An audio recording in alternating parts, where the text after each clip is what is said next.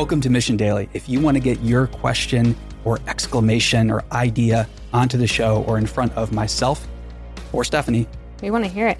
we want to hear it. Text us at 833 308 0863. You can click the link in the show notes, and we would love to hear from you. Now, let's get on to the show.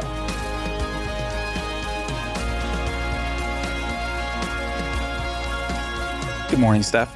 Hey, hey, Hey, Steph, what is 51 minus 1 50. divided by 2? it's a trick. 25. 2. 25. That's right. Today we're talking about What do I win? Come on. This conversation. All That's what you win. Fine. Today we're talking about Area 25. So a lot of people are familiar with Area 51. And in a recent conversation with journalist Annie Jacobsen, I was kind of inspired to create this episode of Mission Daily because we were talking about Area 25, Area 51's lesser known cousin. Ooh, I have not heard of Area 25. So I saw all Annie's books. You have one, two, three, four over there. Yes. I was going to take a picture of it and post it on social because I thought, Yeah, that would be good. And I Yeah. have her other books there. When we share her episode, we should do like side, uh, our faces smiling and then her books next to, them, next to them, I think. everyone wants to see my smiling face next to a pile of books. Steph's uh, face advertisements have uh, been doing better when we uh, promote our podcasts. So we have uh, different advertisements across uh, a bunch of different podcast networks, and um, it's been funny seeing which ads perform the best. But My royalties are yet to come in, though. I know. Let me It's, know. Um, it's faces. It's faces, and uh, so we're going to be getting some more photos in here. Yep. So, Area 25, what is this? Like, how did you even find out about it? Was it from reading Annie's books? Yeah, Um, Annie has a book about Area 51 that chronicles everything that you would think it does, all the speculation and conspiratorial stuff, and stuff that's based in uh, fact. And so there's a bunch of things in there that have either been disclassified or conversations she's had with folks that were there or claimed to be there. And Area 25, um, so just you know close to Area 51, and this is where they developed nuclear engines. So in the late 50s, there's this photo that was taken of Kennedy touring the NERVA facilities. And we mentioned this before on a Mission Daily episode about how they were develop, developing and succeeded in developing nuclear engines that were going to take us not just to the moon and around the solar system, but to Mars Mhm. as well. And so Wernher von Braun, the guy that ran the program, he wasn't the nicest dude, but he was that name doesn't sound nice. genius. um, he develops this plan for two ships that we were going to build that were they were required to be 16 stories tall, and they were going to be filled with nuclear weapons What for? as fuel. So the nuclear Oh, weapons Okay. um, were going to, going to drop down and then be ignited, and it was going to propel people to Mars. And it's yeah, it's fascinating that this was going on in the late 50s. That's and- terrifying. What if it just dropped back down onto Earth? for, for sure. Wernher von Braun, I doubt he thought about that. No, didn't he? Braun. Braun. Braun, sorry. Yeah, it does, does say that there. Um, but yeah, so I was just, you know, obviously this is like a pretty wild story. And what's even wilder is that Coca Cola was brought in to consult on this project because they were going to make the rocket model the Coke dispensing machines Oh in gosh. terms of dropping uh, nuclear weapons. Yeah, and it's it's not that's a gross simplification of how it worked and Mhm. what the program was about. Um, but the point of all this is is that there's the sexy conspiratorial uh, tinfoil hat answer. There's the stuff that you know makes your blood pump and your eyes get wide and everything. At the one end of the spectrum, that's what most people are familiar with. The area, you know, 51s. But on the other side, there's like Area 25, where there's these things that like happen. They're really, really interesting. And now they're coming back to the forefront as we start to explore um, ionic engines for rockets and uh, yeah, different different things. You heard can you Toasty hear Toasty in the background?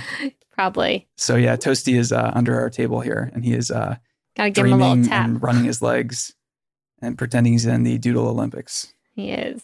So, okay, Area 25, did they do anything else other than the um, vending machine nuclear?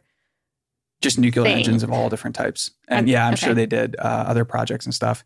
Uh, but that's just one example too of where you know we think that things are going to be liquid fuel moving forward, but there could be some breakthroughs in terms of uh, clean energy or clean storage that would help make uh, make these rockets and their engines viable again.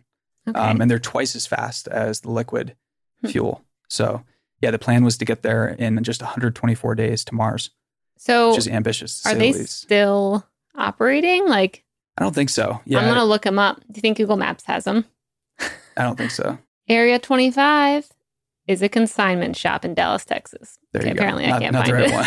it's not going to be number one on Google, apparently. Not the right one. Like, here it is. Come on in. But um, Hmm. yeah, so I think this is just an important reminder to draw inspiration from a lot of the, you know, good ideas. A lot of the great research doesn't need to be left behind, whether it's research in your personal life or it's research at your company or whatever it is. Uh, don't discard the lesser known things. Don't discard the lesser known projects uh, just because they're not getting as much attention as the the main one. Like you want to do do research, you want to investigate in many different areas. Yeah. Yeah. I think letting the early days kind of influence, you know, the next steps, the next ideas, the next business plans. Like, a lot of people are so quick to throw some of that stuff away because, I mean, one, if something failed, that's very emotional. And you're like, I'm not doing anything the same way again because that was horrible.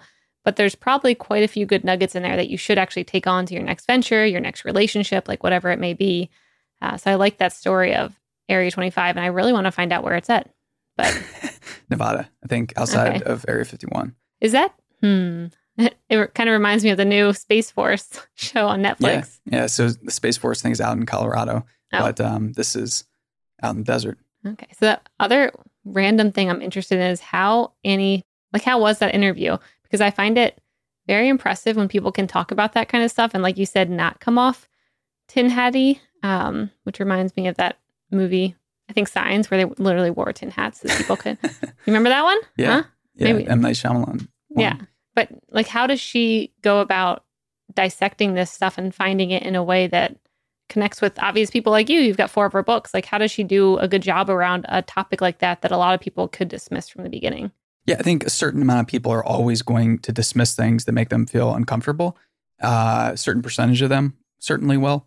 And I think just the way in which she communicates about it. So she communicates it from this uh, place of like, hey, I got into this because I'm kind of subscribed to the Eisenhower principle. And the Eisenhower principle is based on the idea of Dwight Eisenhower, one of our former presidents, a general. He has kind of a chilling message that he leaves to the nation on his final farewell address about warning about like the dangers of the military industrial complex if we don't take it upon ourselves to become informed and knowledgeable. So the Eisenhower principle that inspires Annie's work is this idea that a well-informed citizenry and country is the best defense uh, of liberty. So in terms of like long long scale liberty, um, reducing human suffering, enabling human flourishing, like the, all the highest ideals, we're not going to get to them unless we have really really high quality information as close to the source as possible flowing to the general public and obviously like within the uh, you know constraints of law and everything so annie's like pretty scrupulous in terms of all how she goes about her interviews and everything like that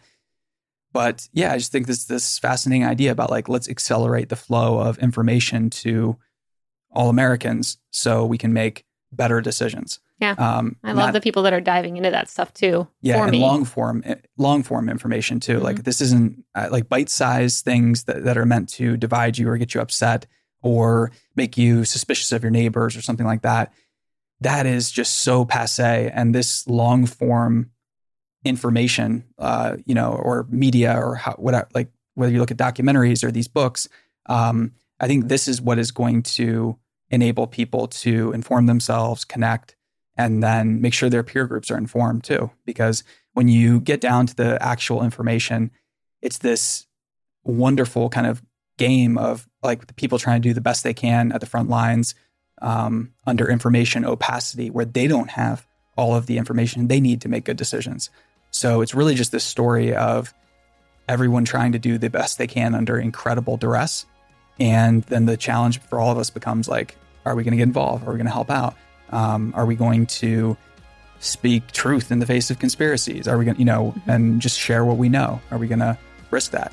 Yep. I like Yeah. that. So yeah, Pretty don't cool. leave previous knowledge behind, build off of that, and then try and find the source of truth. And don't just read the headlines of things, and or find people like Annie that you can follow and trust. I like For that. sure. Cool. All right. Until next time. Until next time.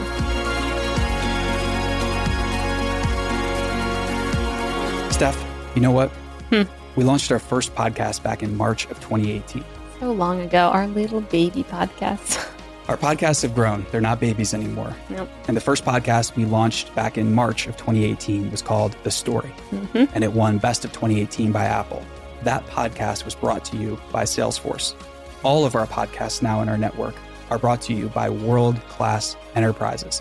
They sponsor them, they help create this original content. We could not do it without their help. If you are a marketer, if you work inside a company or an enterprise and you need original content and marketing campaigns, we would love to work with you. Head over to mission.org slash studios and learn more. We'll connect with you, we'll create an original proposal, and you might be surprised with what you hear. Dun dun dun. Mission.org slash studios or click the link in our show notes. We'd love to hear from you.